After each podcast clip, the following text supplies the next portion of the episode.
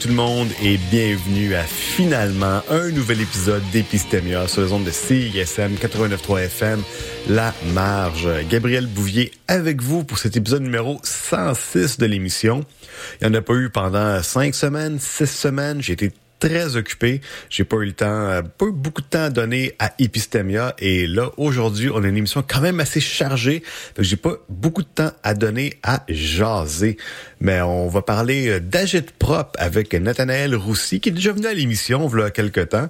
Puis côté musique, ben, vu qu'on parle beaucoup, c'est surtout des tunes courtes. Fait que c'est ça le critère de sélection. Fait qu'on va commencer tout de suite avec une petite tune.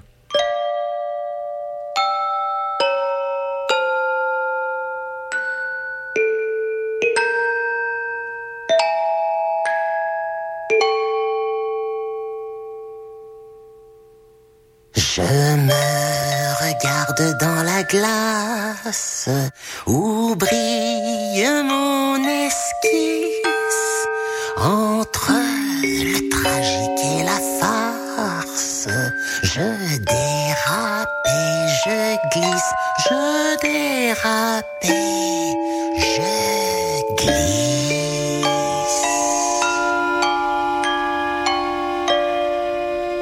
Je sens mon reflet qui éclate en milliers d'âmes complices qui pleuvent sur le dernier acte en nuées de narcisses. Je pavoise dans ces pétales qui m'aiment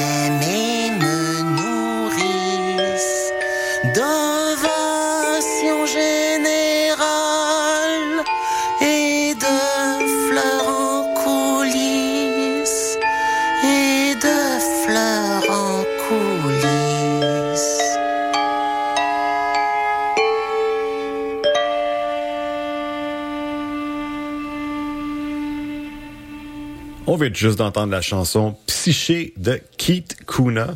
Ça vient euh, de l'album Le Voyage d'hiver, qui est notre album rétro de la semaine, qui est sorti le 10 décembre 2013. Je connais Keith Kuna euh, surtout pour la chanson euh, Batiscan, qui vient de l'album De l'amour et des bombes, qui est sorti un an auparavant, puis qui aurait apparemment été faite pour des raisons financières. C'est ça que j'ai lu.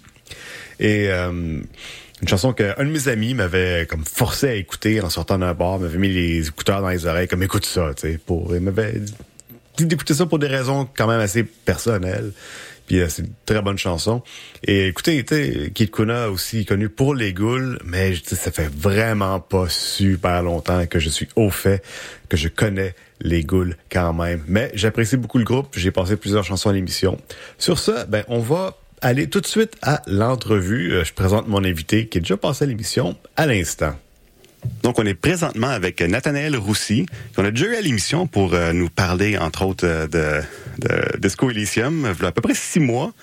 Et aussi, il a déposé sa maîtrise récemment. On va en parler un tout petit peu. Et maintenant, il est nouvellement étudiant au EBSI, qui est les études des, de bibli- biblioéconomie et...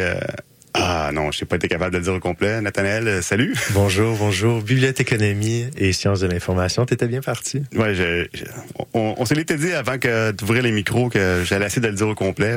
C'est juste comme ça de mémoire, mais c'est quand même un long terme.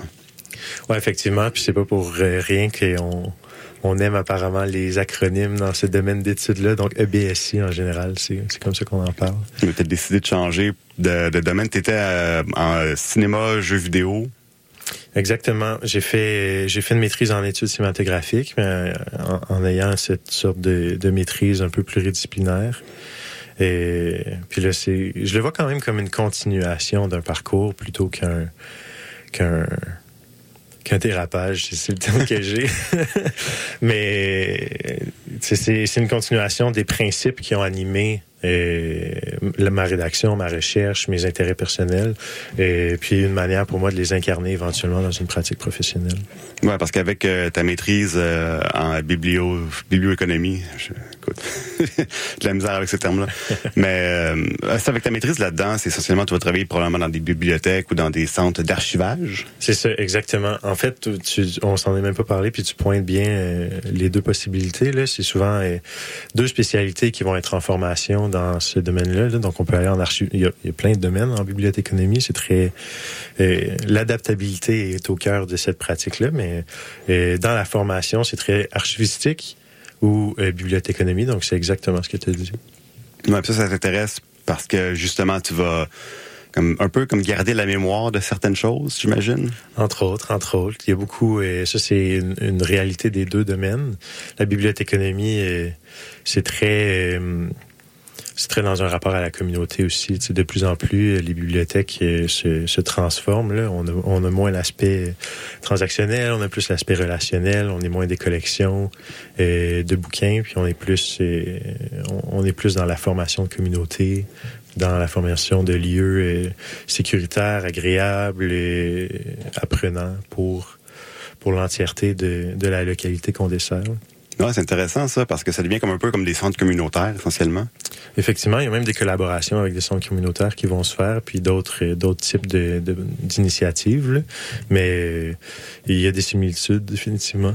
Ça me fait penser un peu à la bibliothèque Hunsick qui est au coin de Fleury puis euh, la jeunesse. Puis essentiellement, eux autres, euh, ben, sais, ils, ils acceptent, euh, ben, ils tiennent des, des festivals dans leurs dans leurs locaux. Fait que le festival Trad Montréal, euh, où est-ce qu'on j'ai pu voir des, des films documentaires sur le, le- les, les, euh, les chansons à répondre. OK. Ouais. Ah, c'est intéressant, j'en ai pas, euh, j'en ai pas entendu parler, mais c'est normal aussi. Je commence tout juste. J'ai encore beaucoup de bibliothèques à, découvrir, mais, mais ça correspond bien à mes pratiques. Si je me, je me mets à pouvoir utiliser le documentaire, voire même les jeux vidéo, les espaces numériques, c'est quand même un enjeu important.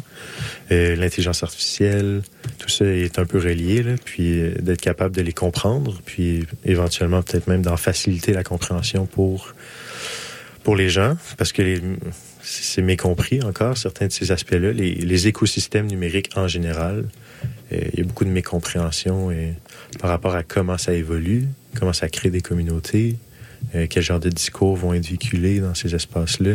Donc, euh, ça, c'est la portion qui, personnellement, m'intéresse quand même pas mal pour l'instant. Euh, C'est tout, tout ça est un grand début, et donc ça peut changer. Ouais, c'est quand même aussi intéressant parce que j'en ai parlé euh, avec euh, d'autres étudiants en cinéma, euh, ben, le programme de cinéma, arts et lettres, euh, profil jeux vidéo. là. je ne sais pas exactement comment le nommer. là. On m'ex- on m'excusera, mais on a parlé d'archivage avec euh, le Floïc, Adam, Ouais.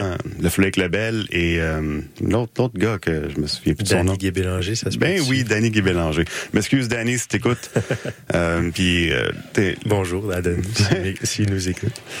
Puis euh, d'ailleurs, euh, le- les écosystèmes euh, numériques, euh, Internet, etc., c'est euh, euh, une affaire particulière dans l'archivistique ou dans l'archivage parce que c'est des affaires qui se perdent des fois. T'es la compagnie à ferme, euh, t'es les serveurs euh, arrêtent de fonctionner, puis il y a des affaires que tu peux plus récupérer parce que c'est juste perdu à jamais. Oui, effectivement. C'est énormément de logiciels propriétaires. Il y a une certaine vulnérabilité vis-à-vis des, des différentes compagnies privées qui vont gérer ces espaces-là. De plus en plus, on vit un moment de... Il y a plusieurs manières de l'appeler. Personnellement, j'aime bien euh, un terme peut-être un petit peu plus politique de néo-féodalisation. Ah ouais, j'aime ça. de- Quel beau de- terme. D'enclosure des communs numériques, essentiellement. Moi, j'aime bien aussi cette manière de concevoir les choses. Les GAFAM ont énormément de contrôle sur euh, comment ces plateformes-là vont perdurer, si elles perdurent, quel genre de transformation va se produire. Donc, euh, donc il y a beaucoup de vulnérabilité. Hein. On l'a vu tout récemment quand même avec X. nouvellement X, Ouais. précédemment Twitter, Euh, l'acquisition de Elon Musk euh, a créé beaucoup de ch- de changements, dont celle dans laquelle, ben, essentiellement, un seul décident, Musk, euh, a pu, ben, essentiellement, a pu choisir euh, d'éliminer à peu près tout le contenu inactif qui pouvait exister pré-2014 parce que ça sert à rien. Si on n'est pas, euh, ça sert pas à rien évidemment pour la communauté, mais si on si on essaie de faire du profit ou de contrôler un peu les discours, euh, c'est probablement mieux euh, que Ouais. ça disparaisse.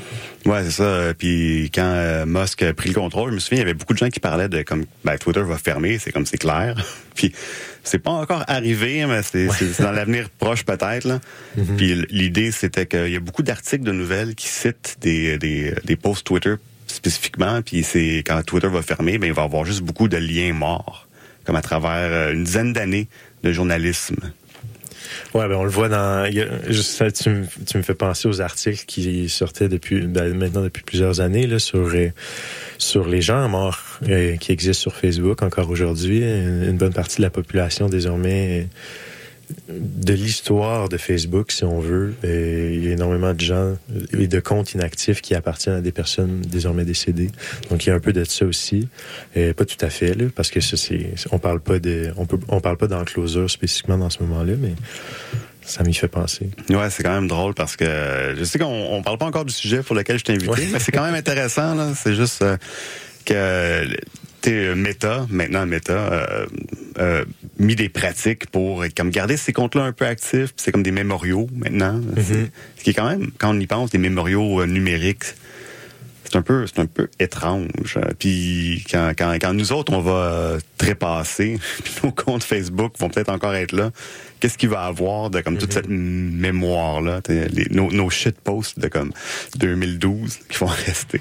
Ah, ben, les shitposts de 2012 étaient probablement euh, valides en bien des égards à cette époque-là. Ça dépend de quoi on parlait, mais, et, mais oui, définitivement, là, on, on a transposé un tout petit peu, là, mais, mais il y a une valeur d'archive aussi, tu sais, dans, dans ces, dans ces comptes-là pour beaucoup de gens.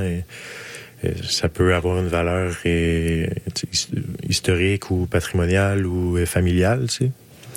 Et il y a probablement des gens qui trouvent un réconfort à pouvoir aller visiter euh, les bêtises que euh, leurs défunts amis ou, euh, ou conjoints, conjointes ou peu importe euh, avaient pu faire euh, dans quelques années précédant cette tragédie-là.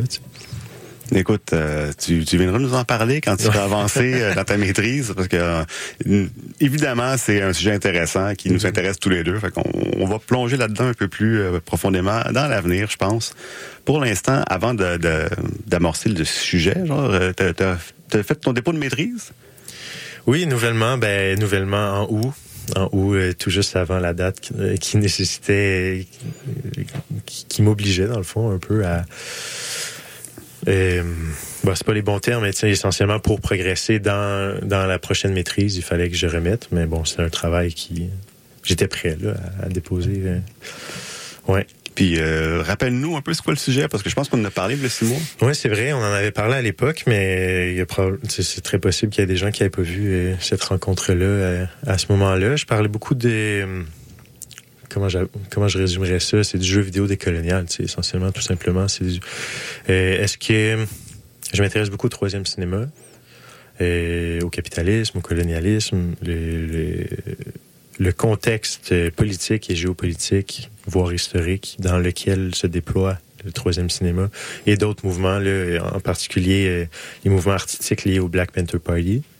Donc, c'est mes deux euh, assises un peu artistiques auxquelles je m'intéresse pour me poser la question, bon, ben, est-ce qu'il peut exister dans le jeu vidéo occidental, euh, spécifiquement dans le jeu vidéo occidental, dans mon cas, bien que ces réflexions-là existent par rapport aux, aux nations euh, périphérisées. Euh, Ouais, ouais, écoute, euh, Ouais. c'est, euh, il y a quand même beaucoup de stock là-dedans. On avait, euh, à- on avait parlé un petit peu de ça, de tout ça, puis c'est, on avait justement pas assez abordé les sujets d'après moi à notre dernière rencontre. C'est en partie pour ça que je t'ai réinvité. Ouais, effectivement, on, ben, on était passionné par Disco Elysium, puis c'est, c'est facile d'être passionné par Disco Elysium. C'est un, c'est un jeu qui, qui est absorbant, puis c'est un bon exemple d'un jeu vidéo occidental. Sais, quand je parle de jeu vidéo occidental, pour terminer le train de pensée euh, précédent, euh, c'est aussi pour éviter euh, par rapport à mes propres sensibilités, à ma propre position, de, de tomber dans l'orientalisme. Tu sais. Donc le troisième cinéma est un mouvement qui vient de ce qui s'appelait plus fièrement à l'époque le tiers-monde. Et- mais mais moi personnellement, je veux, je préfère m'intéresser aux tentatives occidentales de penser à un jeu vidéo militant, euh, oppositionnel ou décolonial. Puis est-ce que ça peut exister dans les pays qui périphérisent, c'est-à-dire les, les pays noyaux, les pays impérialistes, on les appellera comme on voudra? Papa aime les chats, maman préfère les chiens, et moi je n'aime plus, je n'aime plus rien. Il aime les chansons, très longues et compliquées,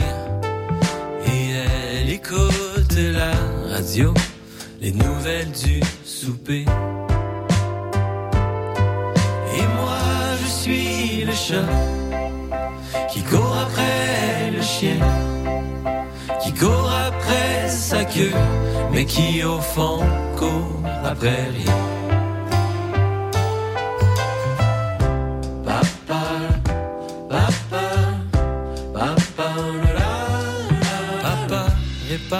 Tout le monde pour se remettre sur pied, de changer de vie, de changer de blonde, puis t'es beaucoup moins fâché. Ma mère se couche trop tard, se lève pour nous aimer, est souriante mais fatiguée, la même maudite belle journée.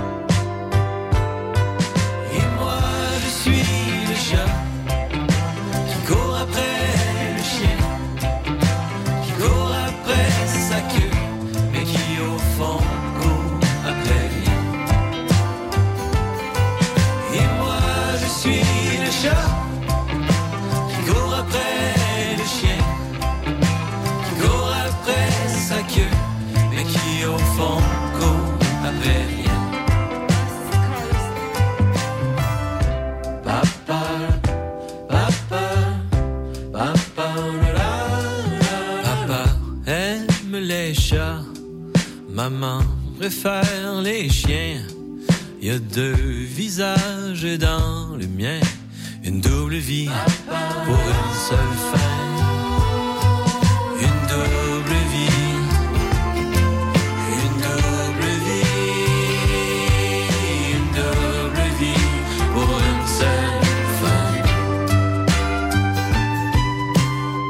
T'écoutes encore Epistémia sur zone de CISM 89.3 FM, La Marge, et tu tout juste d'entendre la chanson Deux visages de Étienne Dufresne. C'est le quatrième extrait de Étienne, Étienne Dufresne fait des efforts. Titre qui me rappelle euh, le titre d'une BD ou quelque chose. Je- J'ai, dans ma tête, j'ai tout de suite euh, euh, Paul à Québec, des affaires de même, mais c'est pas ça exactement auquel ça me fait penser, mais je me rappelle plus. C'est le deuxième album Indie Pop de Étienne qui est prévu pour le 26 janvier 2024. Là-dessus, on retourne à l'entrevue à l'instant. Donc, je t'ai réinvité cette semaine pour, euh, comme justement, je, je le disais précédemment, parler de choses qui sont qu'on qu'on n'avait pas assez abordées d'après moi de Mhm. dernière rencontre, parce qu'on aurait pu parler encore comme tu sais euh, un bon un bon une heure. Puis j'ai trouvé qu'on n'avait pas assez cerné le, le, le, concept de l'agite propre ou l'agite propre. Il y a pas de, on sait pas vraiment comment le prononcer apparemment. Ouais, ben moi j'utilise Agite Prop. Peut-être que des gens vont pouvoir me, les, me le reprocher. Je l'ai juste lu. je l'ai pas entendu au- autant que j'aurais peut-être pu. Euh, donc oui, ça va me faire plaisir de préciser euh, ce terme-là. Quoique j'ai, je prends quand même la peine de préciser que c'est un, un concept marginal dans le contexte de. C'est pas marginal dans. On va voir là. On va voir en quoi c'est pas si marginal que ça, mais le concept lui-même.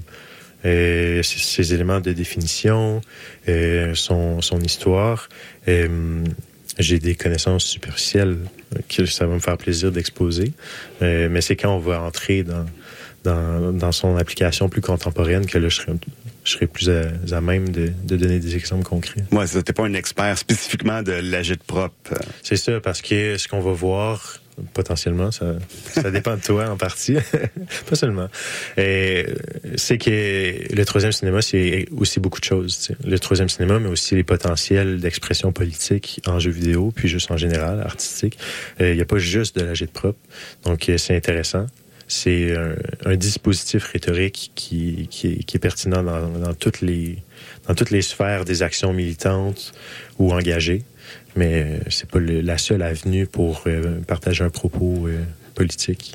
Ouais. Dans moi, ce que j'avais compris, l'agite propre, c'était euh, une, une manière ou une, une, une façon de faire passer euh, comme justement de la propagande. Parce que ça, ça le dit dans le nom, de la propagande. C'est agite propre. Fait que propre- Agitation et propagande. Ouais, c'est ça. Ça provient euh, de la Russie? Euh, oui, en partie. Ça provient en bonne partie de l'Union soviétique, là, effectivement. Et, mais aussi du théâtre allemand qui, se déployait euh, à, à la même époque avec des, des acteurs importants comme, comme Meyerhold, Piscator ou, ou particulièrement celui qu'on connaît aujourd'hui, Brecht, Bertolt Brecht. Ah oui. Euh, donc, ces acteurs-là ont été très importants dans la définition et dans les mouvements d'agite propre. Mais euh, aujourd'hui, on l'associe particulièrement euh, à l'Union soviétique, puis c'est normal. C'est quand même un acteur important dans, dans cette définition-là. Donc oui, euh, ouais, bon.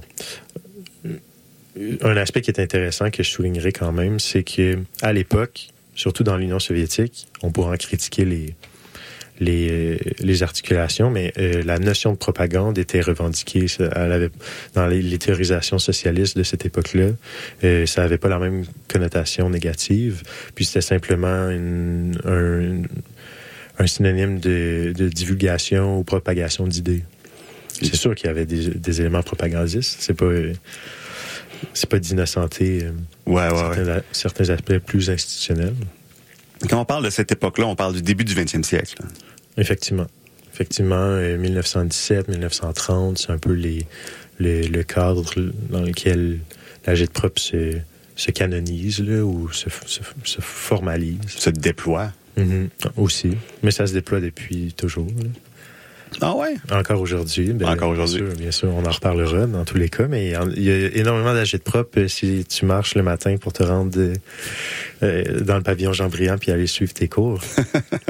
Ah ouais. Ben bien sûr, je peux je peux faire cette parenthèse là pour le plaisir personnel avant même qu'on définisse les concepts, j'imagine. Mais euh, mais oui, tu sais quand on parle de quand on parle d'agite propre, très rapidement, on parle d'un d'un dispositif artistique, une manière de s'exprimer euh, politiquement ou artistiquement qui va euh, qui va communiquer par le biais des émotions ou par le biais de, de phrases rapides ou sloganisées euh, qui va amener à un désir de d'entraîner d'incapacité même po- potentiellement mais de d'entraîner l'autre le, le, le récepteur, le destinataire du message à une participation politique. Puis ça, on a ça quand on marche à Jean-Briand avec plein d'affiches qui sont sur euh, des lampadaires, sur des boîtes aux lettres. On a euh, on a l'affiche rouge de la riposte socialiste euh, et du communiste. En ce moment, on la voit beaucoup cet été. C'est leur campagne de pub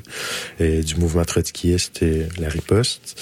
On a Résister et fleurir, euh, une sorte de manif euh, qui environnementale. Je, je- suis moyen familier avec la chose, mais c'est pour illustrer pour les étudiants qui, qui peut-être le croisent. Euh, puis il y en a plein d'autres, la rage climatique.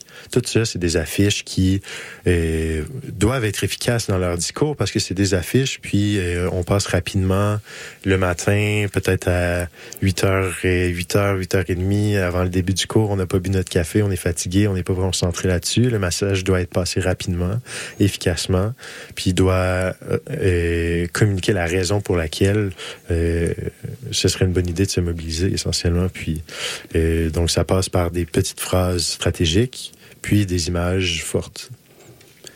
J'ai juste un petit flash euh, comique un peu. Les, les affiches euh, de pour euh, les partis politiques en- quand c'est les élections, est-ce que c'est de la jute propre, ça? Tu sais, on se donne le go. C'est une bonne question. En vrai, tu sais, j'ai. Ça dépend, ça dépend à quel point on, comment on, on, on, on interagit ou on, perçoit ce, type de définition-là. Moi, personnellement, j'ai tendance à apprécier d'élargir euh, les définitions plus que d'essayer d'être euh, très ontologique ou euh, euh, d'être conservateur sur pas au sens politique, mais au sens de la notion d'une définition. Et je sais pas. Est-ce que c'est de l'agite propre? Moi, personnellement, j'aurais tendance à dire que oui. Peut-être que des gens seraient en désaccord, mais oui, c'est définitivement, il y a une, stratégie d'efficacité. euh, Il y, a une- qualité de répétition aussi. On les place souvent à des endroits où on va, qu'on va croiser souvent dans, le chemin. Après, ça dépend, parce que c'est là que ça peut dépendre, parce que il y a une agite-propre euh, conscientisatrice qui souhaite euh, mener à une, réflexion politique euh, qui va être soutenue, qui va être rigoureuse. Pas forcément la communication en tant que telle, mais le but étant de d'encourager, de cultiver une réelle réflexion politique. Ce qui, je, je pense pas que ce soit autant l'objectif des, des campagnes euh, électorales ou des, affiches des campagnes électorales, des campagnes électorales aussi. C'est un autre sujet. Et, hum, donc voilà, ça, dépend, ça dépend. Il y a des aspects qui sont compatibles, d'autres qui sont moins. Puis avant de, de- comme vraiment aller vers une définition euh, solide de, de, de la gîte propre, moi j'avais lu surtout que ça se déployait à travers des pamphlets. Mhm. Je me- je me disais que ah, ceux qui font de la propre, c'est des pamphlétaires. Mais c'est, ça a l'air que c'est plus que ça aussi. Toi, tu as, tendance à vouloir élargir les définitions puis à inclure plus de choses Mhm. dedans. Fait que c'est pas exactement ça non plus. Ben c'est ça, tu sais, c'est c'est c'est un peu la, la valeur cardinale de la propre, si on veut. C'est l'élément clé d'une définition de la propre. Donc ça peut n'être que ça. Euh, ça peut, ça, c'est, pamphlétaire, la propre, définitivement. C'est juste qu'il peut y avoir d'autres caractéristiques en fonction des mouvements. Il peut avoir un agite propre institutionnel, c'est ce qui éventuellement est devenu euh, l'usage par l'Union soviétique. Donc c'est très encadré par par une volonté du parti de se solidifier lui-même dans alors qu'il est déjà au pouvoir, si on veut. C'est le pouvoir qui euh, qui se solidifie, qui se reproduit idéologiquement, si on veut.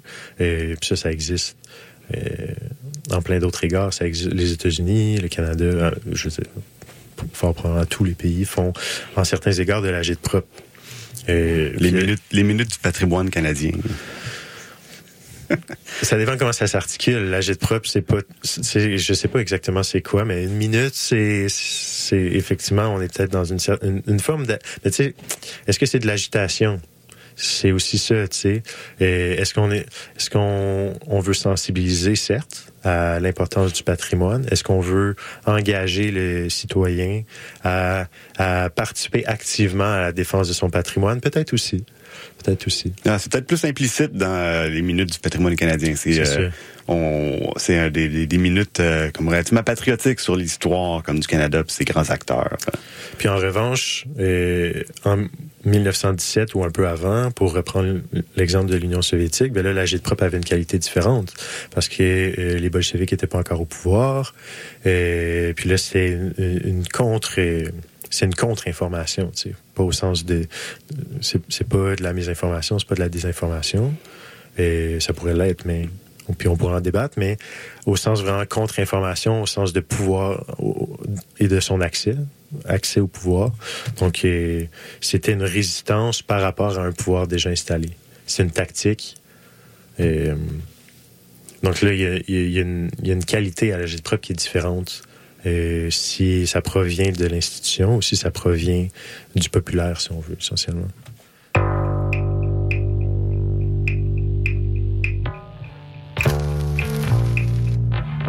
Tout commence avec moi.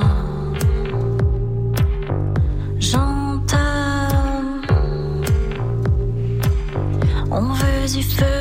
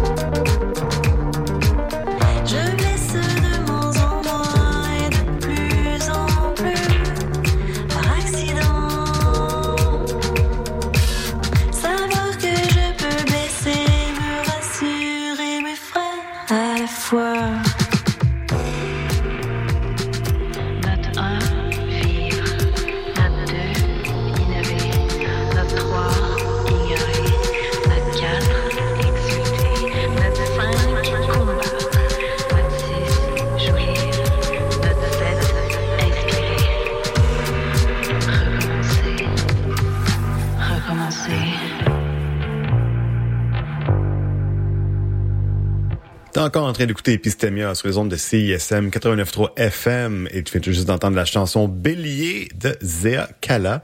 C'est une nouvelle entrée au palmarès cette semaine à la position numéro 24. C'est une tune du premier EP solo de la membre de La Fièvre qui est intitulé Le monde brûle, mais moi aussi. Hum, quel titre! C'est sorti le 24 novembre dernier. Puis quelque chose qui sort euh, de la fièvre, euh, moi, je porte attention. Et puis quand même assez intéressant euh, de ce que j'ai pu entendre jusqu'à l'instant. J'ai pensé une chanson déjà à l'émission. Et ben sur ça, on va retourner tout de suite à l'entrevue. Je pense qu'on est euh, bon à recevoir une définition euh, comme vraiment Ouais, spécifique de l'agite propre. là. Ben là, c'est, tu sais, c'est, on, on y a touché essentiellement en, en, en bien des égards, tu sais, c'est, puis une, dé- une définition propre, et, c'est, on peut les trouver sur Wikipédia aussi, là. Et, hum, puis il y a plein d'éléments aussi, tu sais, comment je définirais ça. Et je passerais peut-être, j'ai un bouquin, j'ai un bouquin intéressant. Qui va bien. Je, je me réfère à ce bouquin-là, c'est pas anodin, c'est pas, euh, c'est vraiment purement parce que je trouve qu'il vient bien cibler peut-être certains des aspects qui, qu'on, qui, qui vient bien réitérer essentiellement ce qu'on a déjà placé d'une manière qui serait, euh, qui serait peut-être un petit peu plus informelle ou euh, Ben, concise, hein, on cherche. Ouais, c'est concis, alors que là, on s'éparpillait où on parle de, on parle comme on, comme on veut, tu sais, on parle un peu instinctivement, intuitivement. Donc, ça, provi- ça provient d'un, programme allemand des années tr- 1931. Et donc, on s'éloigne un peu de l'Union soviétique, mais ça donne les formes, ça donne les contours. Puis, de toute façon, je, bref. Allons vers le bouquin pour l'instant. Donc, l'art n'est pas un but en soi, ni une affaire de délectation individualiste. C'est quatre points que je m'apprête à vous présenter. Ceci est le premier. Donc, qui est assez clé, puis qui est même, on le verra dans le, dans le cas du troisième cinéma, c'est la critique qui est adressée aux formes plus institutionnalisées ou légitimées ou, euh, ou euh, traditionnelles de la, con- la conception de l'art, euh, particulièrement dans les sociétés euh, coloniales ou occidentales. C'est des synonymes. Euh, pas toujours, mais en l'occurrence. Euh, donc voilà. Euh, L'art est essentiellement ancré dans le social, qu'on le veuille ou non. Il se fait influencer par, euh, par le monde social, par ses rapports de pouvoir, par les idéologies qui euh, vont circuler euh, en lui Quand on dit que tout est politique. L'art en fait partie, effectivement. C'est essentiellement ça. Et L'art est une agitation qui soulève les masses. C'est un événement qui révolutionne et qui indique le but. J'aime bien la notion de indiquer le but. Donc, c'est dans une direction. Donc, il peut avoir plusieurs directions. C'est compatible avec, entre autres, euh, le la minute du patrimoine dont tu parlais plus tôt, mais c'est aussi, en, en l'occurrence, puis on va le voir dans euh, une, une, optique un petit peu plus militante. Donc, notre troisième point est euh, l'art est une création collective, une coopération intellectuelle qui ressent ce que ressentent les masses et qui, et qui euh, incarne ce que veulent les masses. Donc, ça, c'est un aspect qui peut être critiqué et critiquable euh, des euh, articulations concrètes de l'agite propre, c'est-à-dire que est-ce que, par exemple, dans l'Union soviétique des années 40 ou 30, euh, on avait réellement une agite propre qui se faisait qui, provenait des masses? C'est là qu'il y, a- il y a une différence. Puis les États-Unis contemporaines, certaines de leurs manœuvres euh, d'agite propre, puis euh, c'est une stratégie. Je m'écarte là, puis en plus il reste le dernier point, mais on y reviendra. Je vous en assure. Désolé, c'est comme ça que j'ai tendance à m'éparpiller dans mes dans mes réflexions.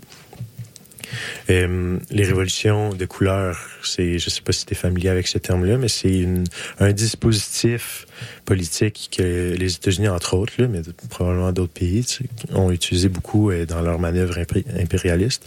Donc, essentiellement, c'est d'exporter de l'agite propre euh, dans des pays euh, dans des pays périphérisés. Donc, quand je parle de pays périphérisés, généralement, on parle de pays en développement, on parle de on parle de, de, de tiers-monde. C'est juste que je préfère ce terme-là en particulier. Il y en a plein d'autres et des meilleurs. ouais, parce que Euh, pour, euh, pour réintroduire la, la notion de la politique puis de la domination coloniale. Ouais, parce que comme quand on parle de pays du tiers monde, ça c'est quelque chose qui est éminemment euh, une structure politique qui est pas nécessairement euh, représentative de de, de- de- Mhm. de la manière dont l'impérialisme se déploie.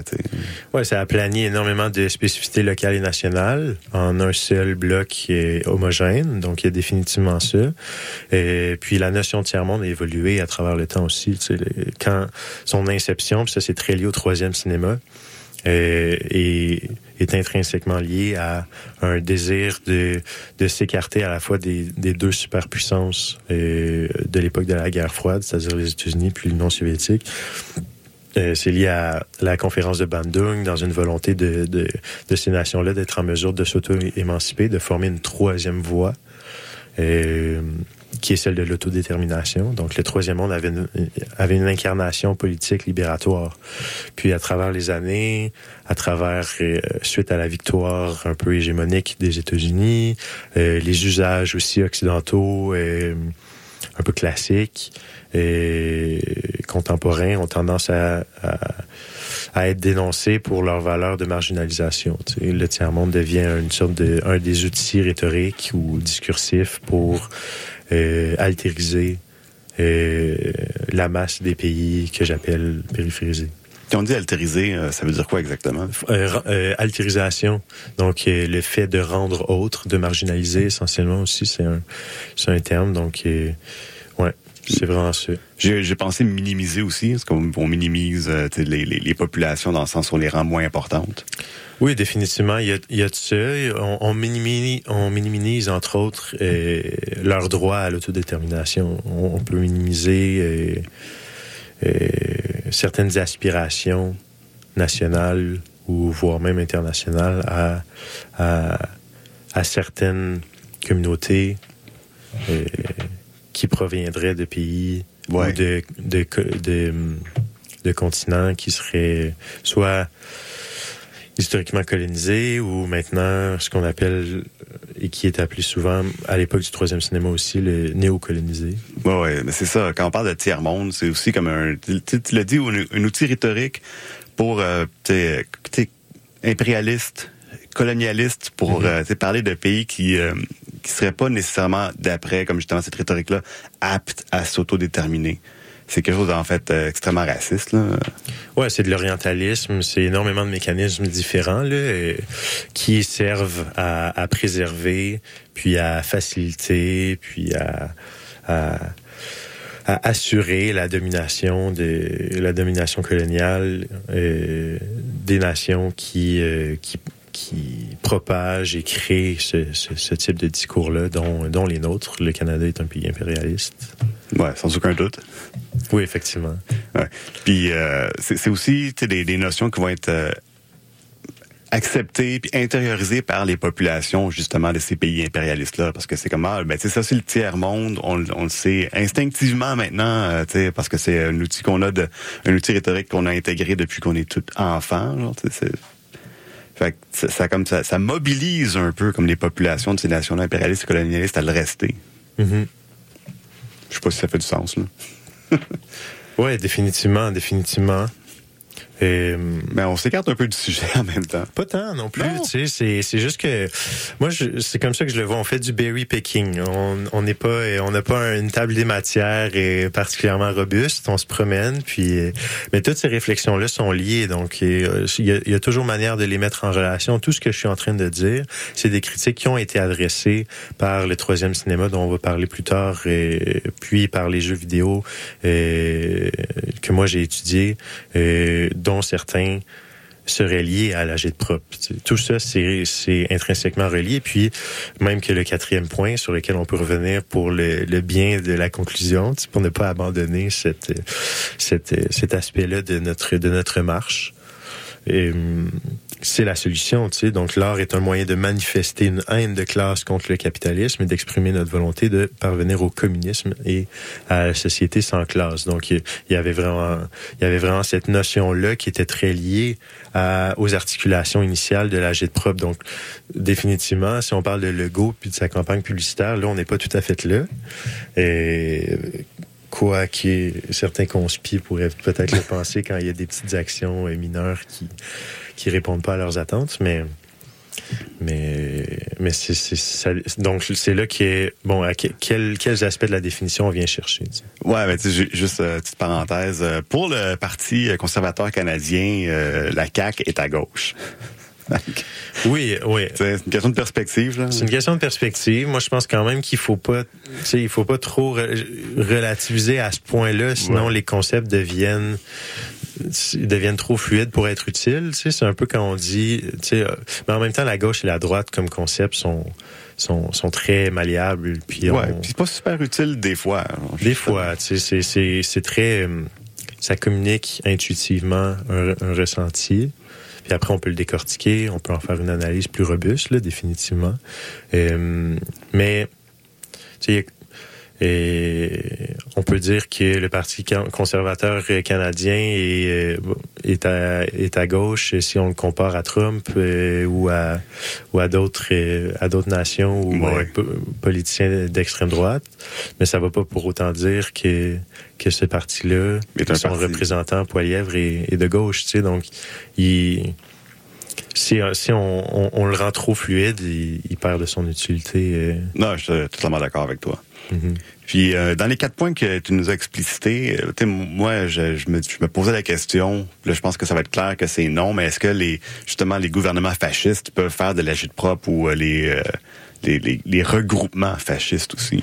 Ben, tu sais, c'est là qu'on retourne à nos éléments de définition, tu sais. À l'époque, parce que maintenant, maintenant quand on parle d'agite propre, on parle généralement d'un discours politique vraiment situé. C'est la, la la qualité pamphlétaire que tu relevais plus tôt. Donc dès que dès qu'on retrouve ça, euh, ça peut être compatible avec l'agite propre. Tu sais, tout il y a énormément de termes qui se transforment avec le temps. Les usages se, varient, s'universalisent un peu aussi. La décolonisation, par exemple, est un terme assez spécifique à, à son inception, qui est très matériel. Maintenant, on a énormément de décolonisation de la culture. Et donc, tu sais, c'est des termes qui re- rejoignent plusieurs sensibilités, qui des concepts qui, qui gagnent un peu en richesse ou qui en perdent en certains en, certains moments.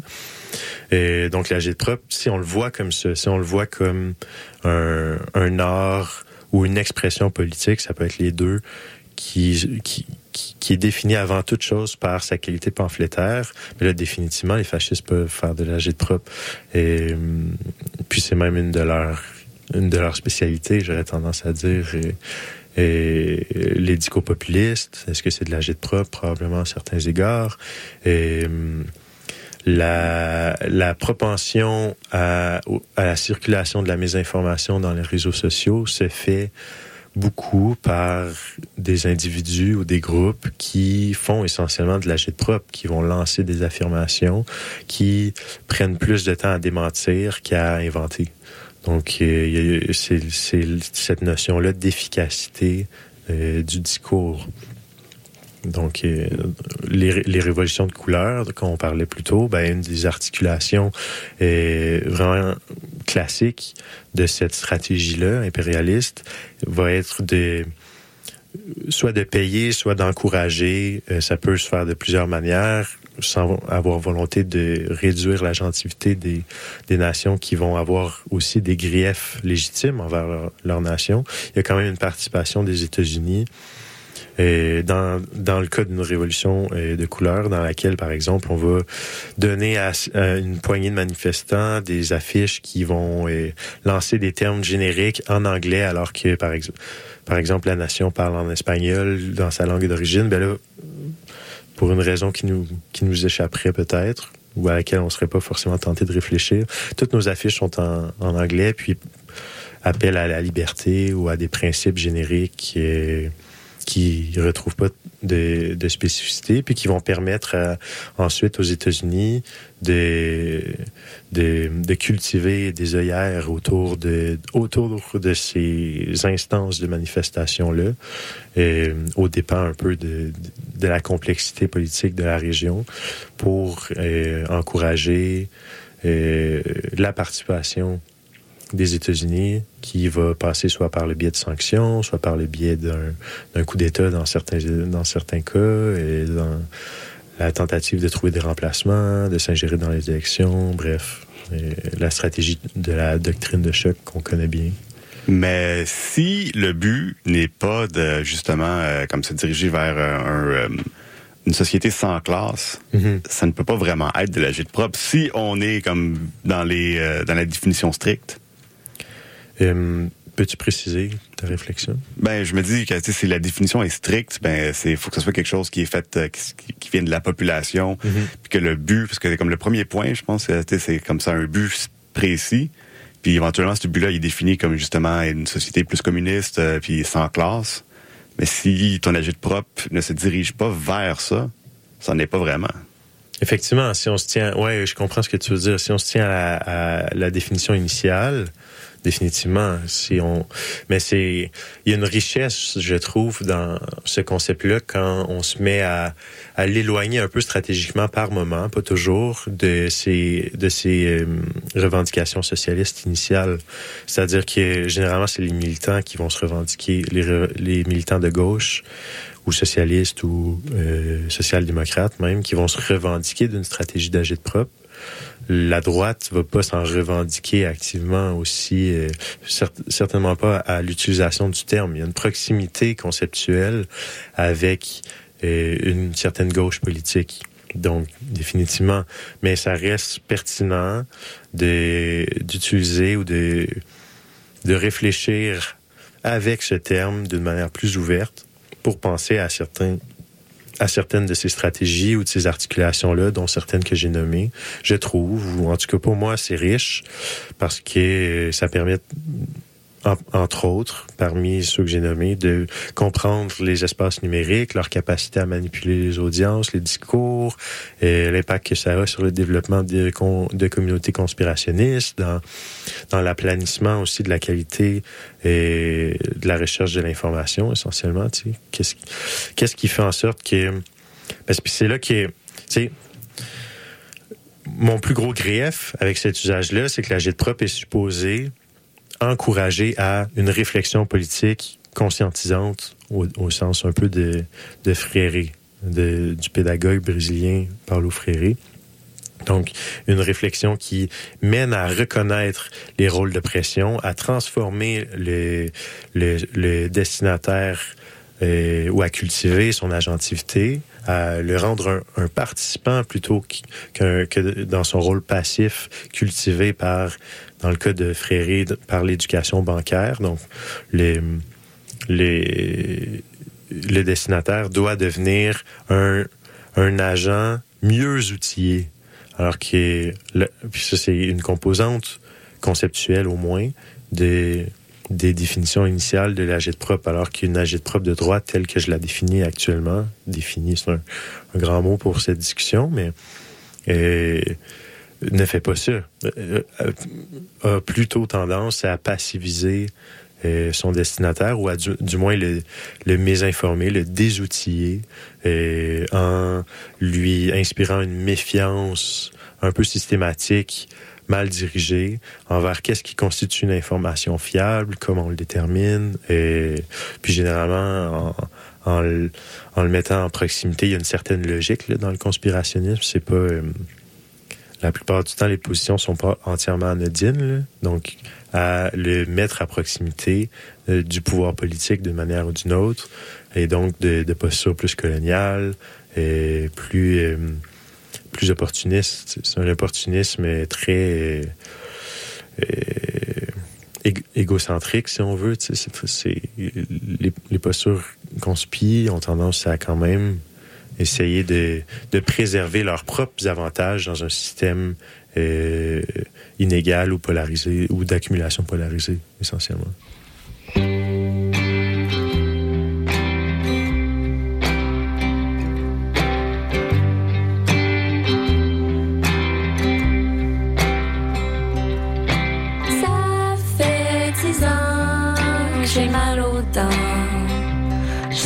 Pas que le dentiste, c'est seulement pour les rires. Quand on a mal, c'est pas facile de prendre un bain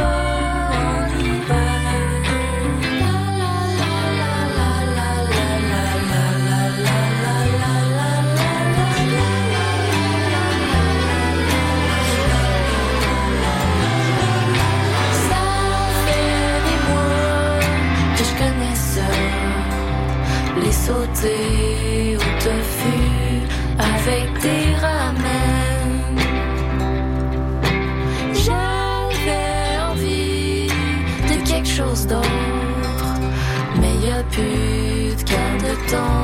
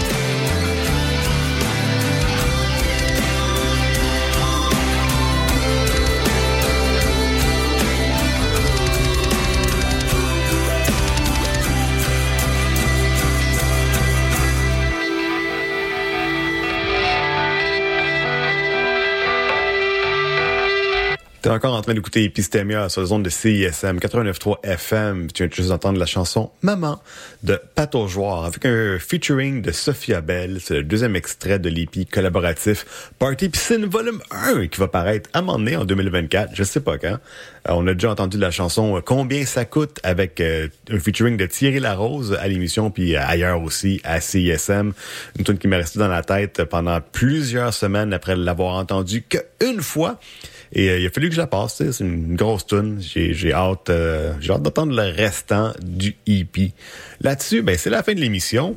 Euh, on va revenir la semaine prochaine avec une discussion sur euh, le troisième cinéma plus précisément. Ça va être euh, quand même pas mal intéressant, je vous le dis. Et euh, on va se quitter avec la chanson Rum Coke marque déposée de DVTR qui est numéro 22 au palmarès. Fait que tu sais que c'est bon, tu sais. Et c'est tiré du premier EP Bonjour euh, du projet Indie Punk Electro Clash formé de Laurence Giroudot qui est dans Le Couleur ici sous l'alias de Demi-Lune et de Jean-Simon Tellier de Gasoline et Le Couleur ici sous l'alias de Jean Divorce. Puis après ça, ben c'est euh, 13 heures, c'est Balado sur la montagne, hein, notre émission qui euh, résume ou met en valeur certains balados de CISM et aussi certains produits à l'Université de Montréal. Après ça, c'est la collation, une petite demi-heure de musique pour te revigorer pendant l'après-midi. À 14h30, ça va être Ça vous choque, euh, qui va être euh, live en studio. Et euh, c'est une case partagée. Fait que si c'est pas Ça vous choque une, une semaine, ça va être Apéro Cigare. Allez écouter euh, Apéro Cigare sur le site web. Quand même assez intéressant. Et à 16h, c'est Optum. Tu veux pas manquer ça. Euh, tu veux entendre plus d'Epistémia, tu peux le faire sur le site web aussi, ism893.ca. On est aussi disponible sur Spotify et Apple Podcast. C'est tout pour cette semaine. Merci d'avoir été là et à la semaine prochaine.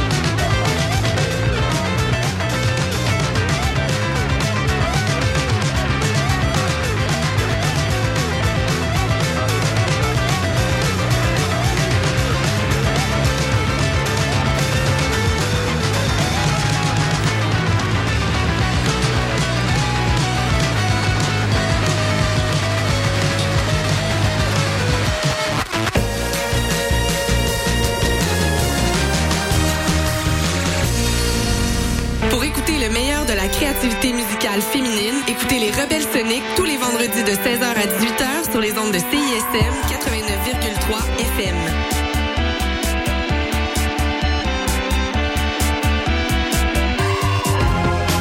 Bonsoir, on est Paupière. Vous écoutez CISM.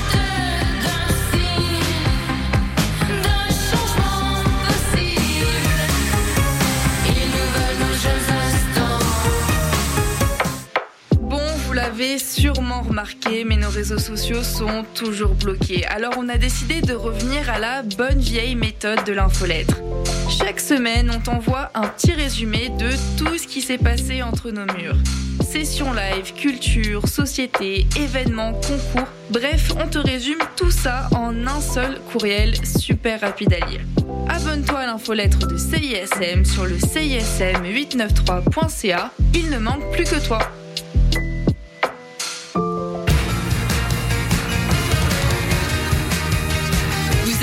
CISM 89.3 FM.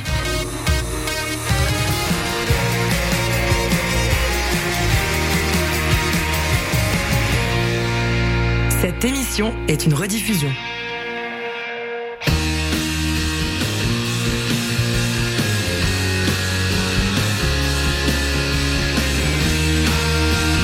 Ici Jennifer David Arrocha, vous êtes sur CISM 89.3.